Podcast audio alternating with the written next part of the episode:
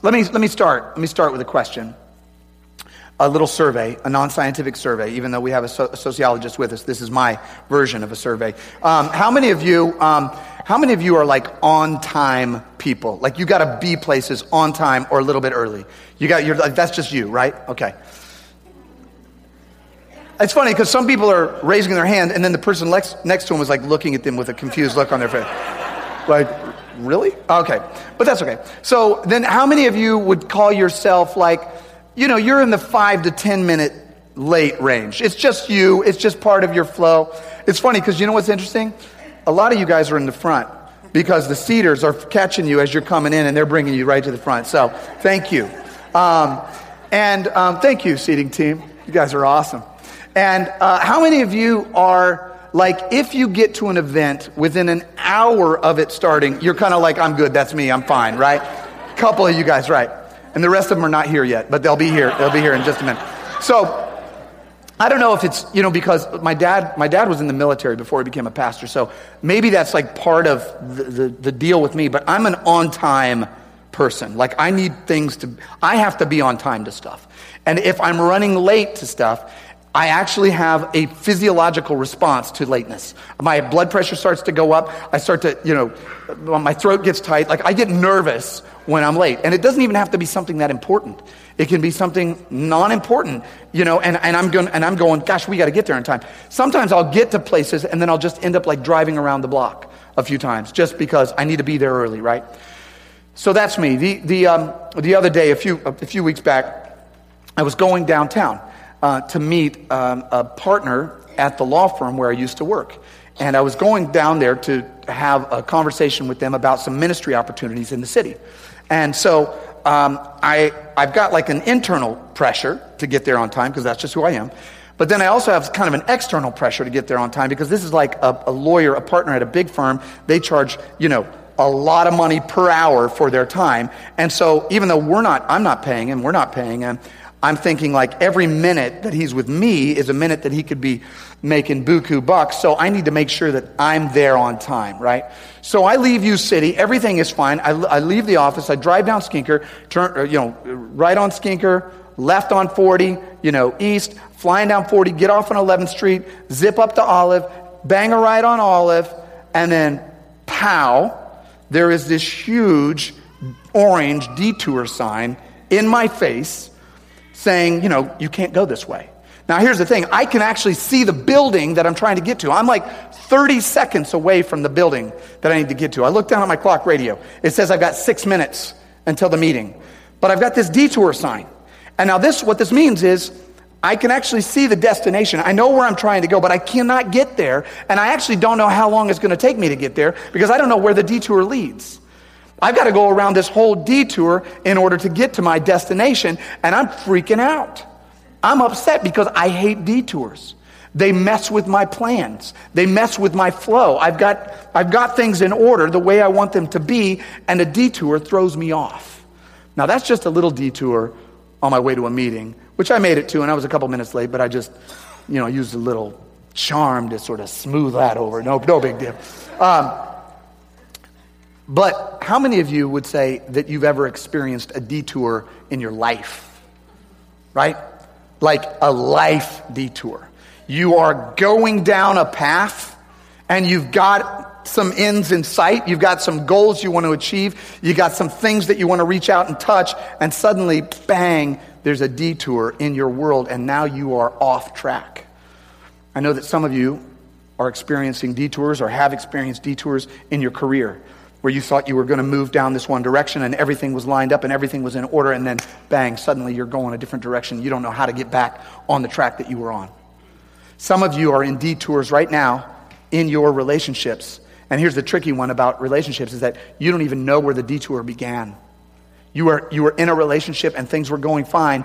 And now you find yourself totally in this morass and you don't know how to get out, but you don't even know how to retrace your steps to go, hey, where did we get off track?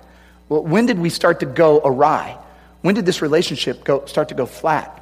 Some of you that are single, maybe you were, you know, tracking along with your single life and your dating life and your social life and everything was going smoothly, or maybe you were dating somebody or you were dating a lot of people, and then suddenly you're like, bang, what happened? I'm no longer in the flow. I'm no longer getting where I wanted to go, right? Some of you have experienced it in your finances. Some of you are experiencing it right now just in your heart. Like you are in a pattern of behavior or thought that you know is a detour from who you really are and where God wants you to be, but you don't know how to get out of it. You're stuck in it, right? It's a detour. So if that's you, and I think that's probably most of us, that we're either in one now or we've been in one, uh, I've got really good news. We're in a series, Thresholds, and sometimes thresholds, these transitional stages that we've, that we've been talking about, sometimes they're smooth and easy. You move from one stage of life to another. Other times they're not, and you get stuck in these detours, right? But here's my word of encouragement, my word of hope, my word of strength to you. And I want to title this sermon, Destiny in the Detour. Because what we learn from Scripture, what we learn from the whole of Scripture is that God can actually use your detour to guide you to your destiny. God can lead you to your destiny through your detour. Let me explain. Last week, remember, we talked about David. David was, a, was anointed king. He was a shepherd, but he was anointed king, but then he wasn't crowned king. He had a, he had a 15 year span between the anointing and the coronation, right? But he made a lot of good choices in that threshold, and that helped him to move from one state to the next. And we all say, Great job, David. Well done. You know, that's so awesome because you developed all these great qualities and characters, and, you know, you did the right thing. You didn't kill Saul. And if you were here last week, you know, you, you, you know what I'm talking about. David made a lot of right decisions. But the question that I have, and the question that I left with last week is what happens when we make bad decisions in the threshold? What happens when we enter into these transitional periods of life and we make a series of wrong moves? And so our threshold, which could have been smooth and easy, suddenly becomes a detour that we don't know how to get out of. Because I don't know about you, but I can tell you that for me, sometimes I make the right decisions, but sometimes I don't. Sometimes I do the right thing, but then sometimes I make the wrong call and I end up in a detour. I end up stuck. But God can take your detour and lead you through your detour into your destiny. I was listening to a preacher this week, and I've got about five preachers that I really like, okay, and I listen to them all the time. And I try to steal and copy them as much as I can because, because they're all way better than me. And I praise the Lord that none of them live in St. Louis because if they did, then you would probably be going to their church and then I wouldn't have a job and I would be interning for them. But praise God, they're in different parts of the country. So anyway, um, so this group of, of pastors, I, I listened to them. I was listening to one this week, and he was talking about the, the, the period of time, the transitional period of time, where the children of Israel had been freed from bondage in Egypt, but they had not yet made it into Canaan, into the promised land, the land flowing with milk and honey. They were in this, they were in this threshold. And I, and I thought to myself, this is, this is like the quintessential threshold story because first of all it involves a group of people right and you know we're a church family we're a group of people that you know each one of us sometimes ends up in these detours right but second of all what's interesting about it is the detour was the result of their own disobedience they ended up in a detour that didn't have to be a detour they had been offered the opportunity to go straight from freedom straight from slavery into freedom but when they got to the edge, if you know the story, they got to the edge of the promised land, and God said, Behold, I have taken the land. Go in, I will conquer for you. This is your land. They said, No. They said, We've seen them in this land, and they're big and they're scary, and we're afraid of them, and so we are not going to go in. And so from that point on, God sent them on this sort of scenic tour of the Sinai Peninsula. They started wandering in the desert. Now, if I'm preaching, I like to preach the beginning of that story. I love the sermon about how God can free you from bondage and slavery and He can bring you out of Egypt and He can break the bonds of slavery. I love to preach that sermon. That's a good sermon that'll preach. All right. I love the sermon where they get into the promised land. You know, Joshua leads them and they, they, conquer, they conquer, you know, the Canaanites and they move into the promised land and God will bless you with the blessing that he promised you and all that. That's an awesome sermon to preach. The non awesome sermon is the one where they're wandering around in the wilderness in this detour, in this elongated threshold of life where they're neither, they're neither slave nor free. They're wandering around in the middle of no man's land. That's a hard sermon to preach. But today I want to spend some time in that. Because as I'm reading the scripture, I'm seeing that God has some stuff to reveal to you and to me that will be transformative in our life, that will be enlightening and enlivening if we can understand how God works in the midst of our detours. So I want to start by reading a long, strange passage from Numbers chapter 9 that I think you will find also to be long and strange. So let's just dive in together and see what God is doing. So it says this it says, on the day the tabernacle, the tent of the covenant law, was set up, the cloud or a cloud covered it. So remember the tabernacle, okay? Because we're going to come back to that at the end of the sermon. Tabernacle is a big tent. It's about the size of this auditorium, and it's where God's presence dwelt. And uh, that's where that's where they would meet God in the Sinai desert. He would come and he would dwell inside of this tabernacle. So um, the, the, the cloud is covering this tabernacle. From evening till morning, the cloud covered uh, above the tabernacle, and it looked like fire. That is how it continued to be. The cloud covered it, and at night it looked like fire. Whenever the cloud lifted from above the tent, the Israelites set out. Wherever the cloud settled, the Israelites encamped. At the Lord's command, the Israelites set out, and at his command, they encamped. As long as the cloud stayed over the tabernacle, they remained in camp. When the cloud remained over the tabernacle a long time, the Israelites obeyed the Lord's order and did not set out. Sometimes the cloud was over the tabernacle only a few days, and the Lord's command, and at the Lord's command, they would encamp. And then at his command, they would set out. Are you tracking with this? I mean, is, is, it a little repetitive or am I just like reading the same thing over? It's kind of saying, you know, it was sometimes there and then they would stay and then it would move and then they, they would move. Is everybody tracking with that so far? Good, because it said it like eight times so far. Sometimes, sometimes the cloud stayed only from evening till morning, and when it lifted in the morning, they set out. That's what they did. They set out. Whether by day or by night, whenever the cloud lifted, they set out. Whether the cloud stayed over the tabernacle for two days or a month or a year, the Israelites would remain in camp and they would not set out. You with me? They wouldn't set out. But then it would lift and then they would set out. At the Lord's command, they encamped and the, it starts to kind of like, can you even keep going? And then, and then at the Lord's command, they, they, they, they, yeah, they set out. And then they obeyed the Lord's order in accordance with his command through Moses. They encamped and then they set out. Are you with me? Like the cloud stayed and they, they stayed. And then the cloud moved and then they moved. And then, and then that's what happened. No matter what. Like in every conceivable circumstance, that's basically what happened in that story. So you know, if you're reading the story and you're like me, you're going, what is, what is going on?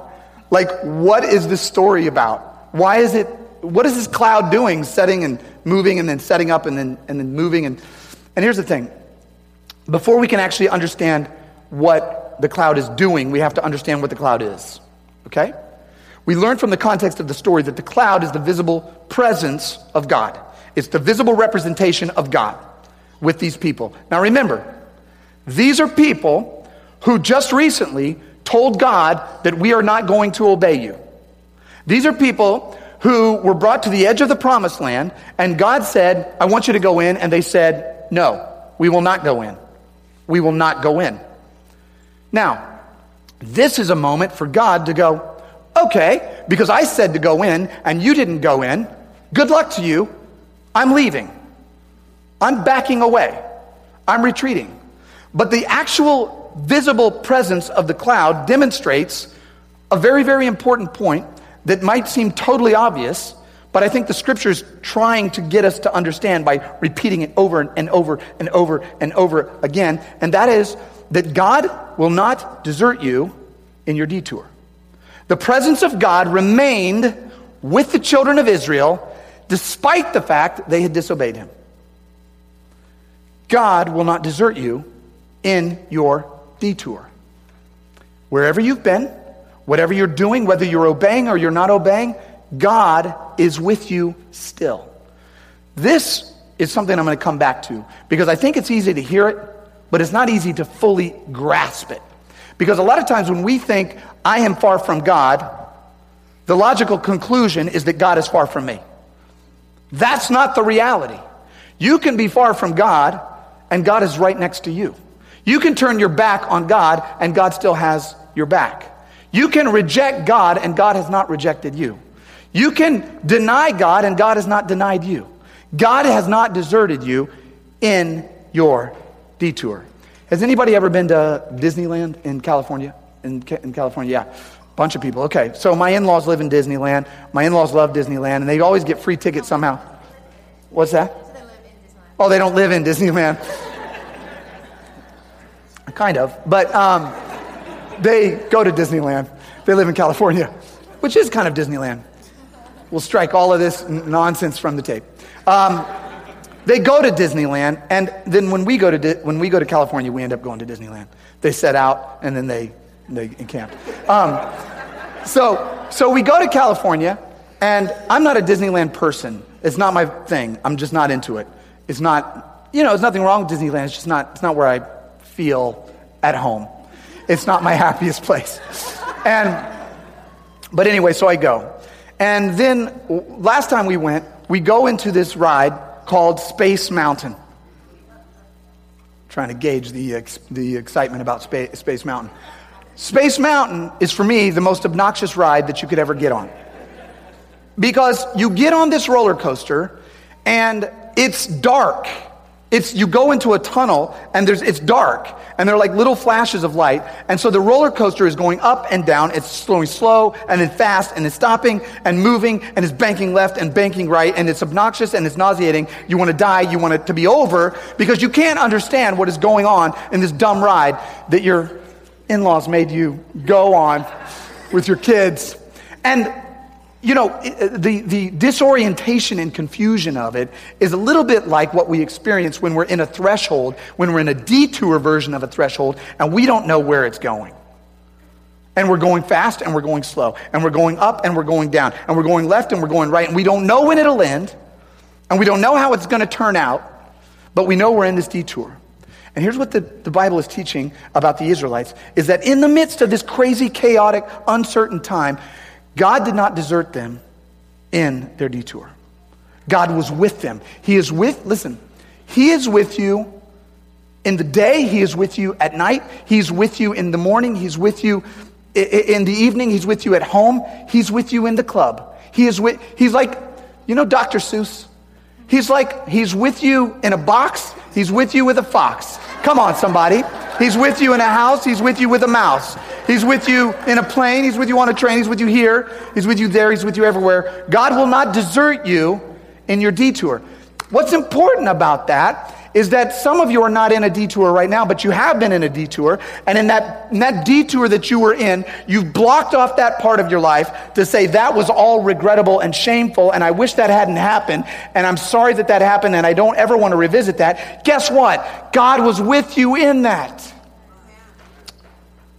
He was with you when you were not with Him. He loved you when you did not love Him. He's with you now in the midst of the most confusing, uncertain, chaotic experience in your life. He's with you, okay? Everybody got that point? Because I mean, we could just stop there because I really feel like if you understand that, that changes the way you look back at your life and it changes the way you understand your life now and it changes the way that you have anticipation and hope and faith for the future because you know that wherever you are, God is there. Look, let me just read a scripture real quick. Um, David, King David, writes songs. I love his songs. The lyrics go like this Where can I go from your spirit? Where can I flee from your presence? If I ascend into heaven, you're there. But you're only there if I'm in heaven because you're only there when I'm doing good. Right? Wait. If I ascend into heaven, you're there. Oh, if I make my bed in hell, you are there also. If I take the wings of the morning and dwell in the uttermost parts of the sea, even there your hand shall lead me and your right hand shall hold me. God will not desert you in your detour. He's with you no matter where you are, where you've been. He's there with you in the midst of that. Okay. We get that part now. All right. I feel like you're there with me on that. And, and, and, and this cloud is, is hanging around with the children of Israel, despite the fact that they're living in disobedience and they're not obeying God. Okay. So he's with them. But then the question becomes, why are they herking and jerking all over the place? Why are they moving and then stopping and then moving and then stopping and like, un, you know, why is that going on, right? Because what God could do is say, hey, I know you don't want to go to the promised land. I know you told me that you're not going to go to the promised land, but guess what? I'm the boss of you and you are going to the promised land and I'm going to just put you in the promised land. He could do that. He actually has the power to do that. He could say, I'm going to send a strong wind and the Canaanites will be wiped off the face of the earth and I'm going to lay out a red carpet and you're going to walk into the promised land. He could do that. Why doesn't he do that? Why doesn't he take them directly into the promised land? That's what he wants for them. That's what they want for themselves. It's a land flowing with milk and honey. It's the blessing that he desired to give them when they were in Egypt. But here's what we learn profoundly about God, and that is he's more concerned with your development than he is with your destination. Why is he saying, all right, stop? Okay, go. Okay, ready? Let's go. Okay, now stop. Okay, go. Ready? Here we go. Because every time he's doing that, they're having to obey him. And every time they have to obey him, they start to learn to trust him. And every time they start to trust him, they learn to rely upon him. And every time they rely upon him, they start to have faith in a God who's with them even in their detour. This is a group of people who were given the opportunity to walk into the promised land and they said no. And so God says, here's what I'm going to do. I'm going to start training you. I'm going to start training you. And here's how we're going to do it. We're going to walk and then I'm going to stop and you're going to stop. And then we're going to walk, right? Because what I want to do is I want to develop something in you.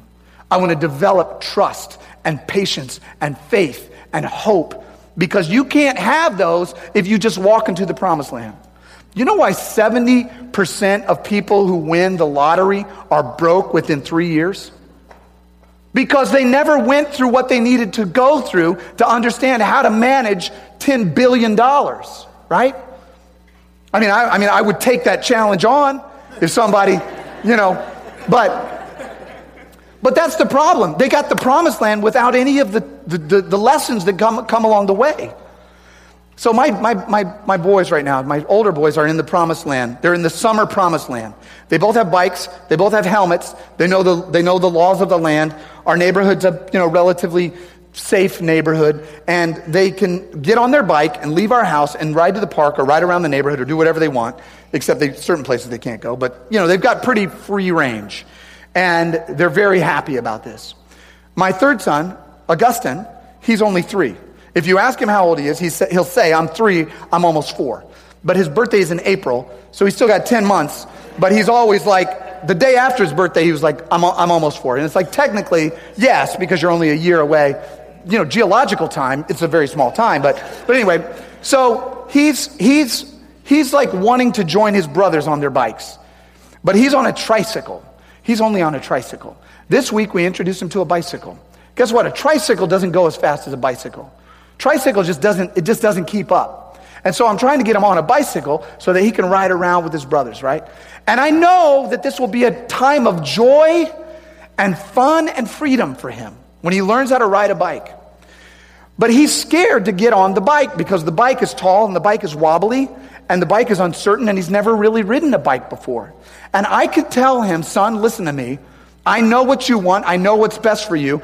You're not getting off this bike until you learn to ride this bike, son. I could do that. But I'm not that concerned with how quickly he learns how to ride a bike. I'm not actually that concerned about how quickly he makes it from trike to bike. I'm concerned with the development that he will experience as we train him slowly, carefully, thoughtfully how to ride a bike. I want him to develop some confidence. I want him to develop some trust. I want him to develop some assurance. I want him to develop some esteem because I'm not as interested in the destination, I'm interested in the development. That's what every father is interested in. And God is saying to these Israelites, look, the reason we're moving around right now, and the reason I'm not freaking out about the fact that it's going to take you 40 years to get to the promised land, is that I'm trying to work something out in you right now. I'm trying to develop something in you right now. And so here's what I would you know, urge you and encourage you to do. When you're in these threshold periods, when you're experiencing these thresholds, don't say, God, how do I get out of this? How do I get out of Space Mountain because I'm throwing up here? How do I get out of here, right? Say, God, what do you want me to know? What do you want me to learn? What do you want to grow inside of me? How do you want to develop me in the midst of this threshold? Because you're not there by accident. He is there with you and He's guiding you and He's leading you and He wants to grow something and develop something in you in the midst of this threshold. Are you with me? Are you flowing? Are you following this? Do you believe that? God is trying to develop something inside of you that He cannot develop if He gives you the end right now. You will not develop trust. You will not develop courage. You will not develop faith. You will not develop patience. You will not develop hope. You will not develop wisdom if God just says, bang, here, I'm giving it to you. So when you're in a threshold, when you're in a detour, say, God, what do you want to develop in me? I, am not putting this on the screen, but if you look in your sermon notes, book of James digs into this. It says, Let us rejoice in our trials because it's through our trials that we experience steadfastness. And let that steadfastness stay in you so that you can become perfect and complete, lacking in nothing. God's saying, I want to develop stuff in you, but you got to trust me. You got to rely on me. You got to move when I say move. You got to stop when I say stop. Now, some of you are here and you're like, okay, look, I'm, I'm going to buy these first two points. I'm going to buy that God is with us no matter what, because I, I can conceptualize that. God is with us in the good times and the bad, and He's always with us. Okay, I can get that.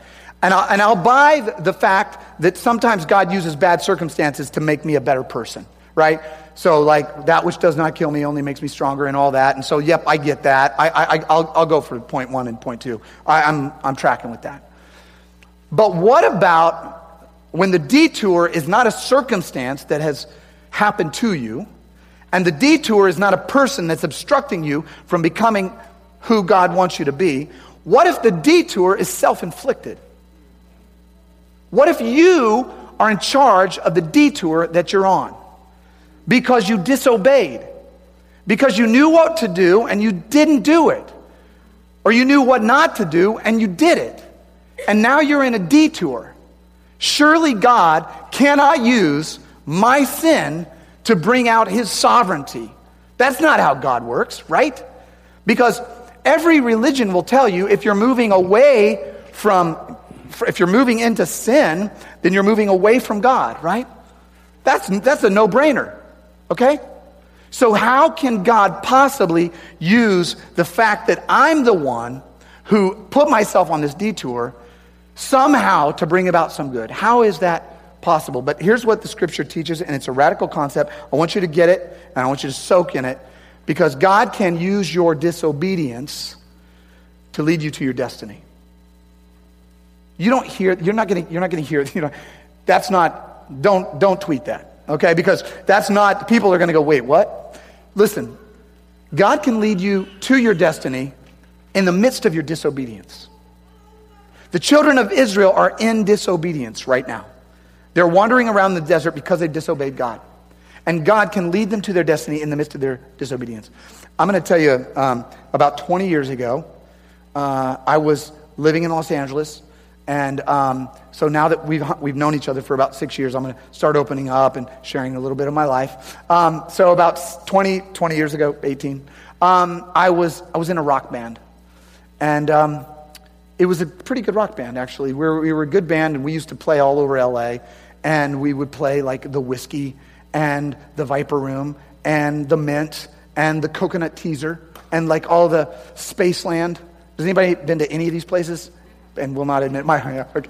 Um, um, so, so, and then I was working. I was working in, in you know, in, in Los Angeles, and so externally we were doing okay. I was doing okay.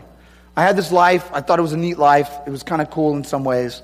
But internally, I was on a self inflicted detour that had taken me about as far away from God as I could conceivably go. And it wasn't external circumstances that caused this detour, and it wasn't another person that forced me into this detour. I chose it. I chose it. I decided to turn my back on God, to defy Him, to deny Him, to walk away from him, to disobey him, to, to completely be out of accord and out of step with where he wanted me to go. And it wasn't because I didn't know. It wasn't because, like, oh gosh, what is right?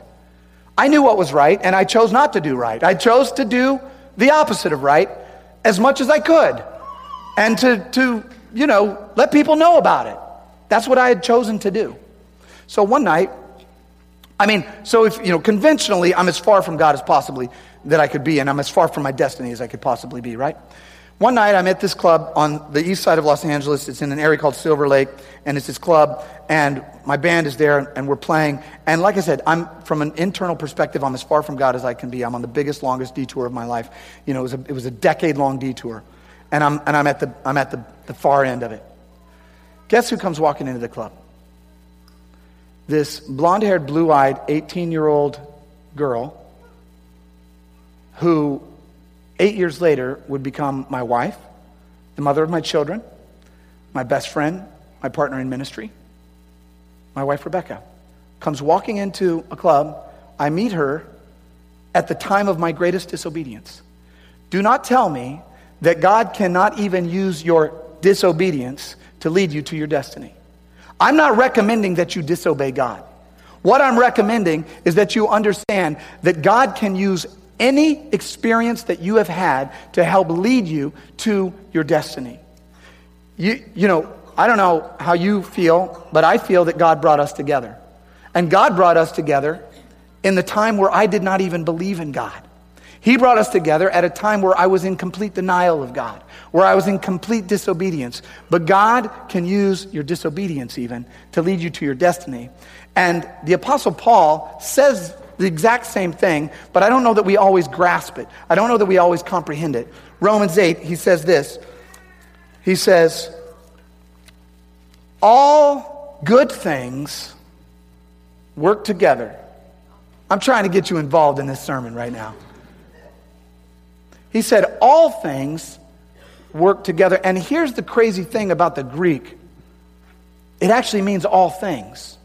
That means all things work together for the good of those who love the, the Lord and are called according to his purpose. That means God uses your sin, God uses your your, your rebellion. God can use the, the, the mistakes that you've made, the detours you've gone on. God can use everything that you've experienced in your life to bring you to the place that He wants you to be. God can use everything that you've ever experienced to bring you to the place that He wants you to be. So here's what I'm recommending. Why would you spend time in condemnation of your past, in regret, in shame, in, in, in, in damning the detour that you've been in, when you can say, God, I trust that you were with me in the midst of that. God, I trust that you were seeing me through. When I was trying to, when I was walking down a self destructive path, you were protecting me because you were leading me to my destiny despite my disobedience. Even in the midst of it, you were there. God is with you no matter where you are, no matter where you've been, no matter how far you think you've gone from Him. He was with you there. He was leading you there. He was developing you there. And He's with you now. Band, I want you to come up and help me close out this sermon. And here's, what I, here's, where it, here's where it all sort of comes together for me. And I told you at the beginning remember the tabernacle part of the story, because it's going to come back in at the end. And here's, here we are, we're at the end. And here's what, we, here's what we learn we understand that the tabernacle was where the visible presence of God dwelt. And there was a cloud above the tabernacle, and that's where God stayed, and that's where God lived, and that's how God moved, and that's where people communed with God, and that's where they experienced God, right? Well, eventually, the children of Israel were led into the promised land. They were taken into the land flowing with milk and honey. There was that conquest. There was that victory after God had trained them and developed them and led them and taught them reliance and faith and hope and strength. He brought them into the promised land. And when they were in the promised land, they turned the tabernacle into a temple. And the temple became the dwelling place of God. Place made of stone and gold and wood and silver. And that's where God dwelt. And he would meet them in the holy of, holiest of holies. That's where he would come and that's where he would commune. And then about a thousand years after that, there was a guy that we kind of like around here. His name was Jesus. And he came to set us free, to take us from bondage to freedom. He came to liberate us from our past. He came, he came to lead us through our detour into our destiny. And what he did was one of the things he talked about, he, he would say, like, you know, tear this temple down in three days, I'll build it back up. Everybody thought, what is he talking about? And then they actually took him and they, and they, they hung him on a cross. And the scripture says that when they did that, the veil, the divider that separated God's presence with human's presence, was split right down the middle. And the Spirit of God that dwelt in this temple made of stone became available to every single human being on the planet. And you became the temple. I became the temple for the dwelling place of God. We collectively become the temple where God resides, where the presence of God resides. The cloud comes out of the sky and into your heart. And now, no matter where you are, you've got the God who is your Savior, who is your Lord, who is merciful beyond belief, guiding you and leading you, not from some sign out there, but by the power of the Holy Spirit that dwells in the hearts of those who believe in Jesus and who turn their lives over to Him. And He's there to guide you, and He's there to lead you, and He's there to direct you and to correct you. And so you don't have to stay stuck in a detour. You don't have to keep wandering around in this endless cycle of uncertainty and confusion and disobedience. You can walk into His presence because His presence dwells inside of you, it lives within you, and He wants you to experience Him. Scripture says, Lean not into your own understanding but in all your ways, acknowledge Him and He'll direct your path. What that means is like if you're in the midst of this threshold right now and you're on a detour, you can say, God, I'm, I actually don't know where you've got me going, and I don't know how long it's going to take, and I don't even see where the end is, but I trust that you're with me, and I trust that you live inside of me, and I trust that you have a place for me to go and a destination, and I trust that you're developing something inside of me right now and turning me into the man or to the woman that you want me to be. I embrace you.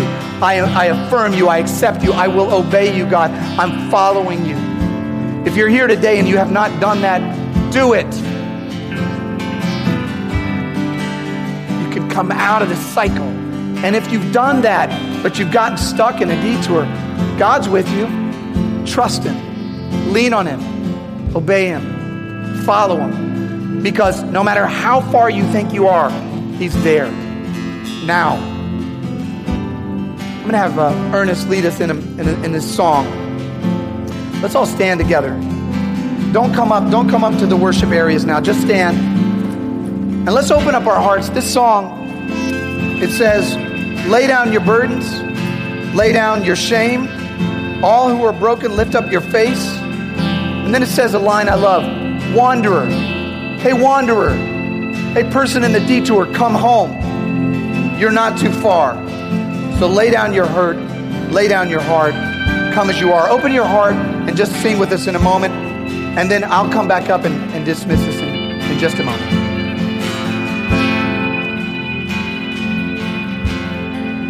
Lay down your burdens,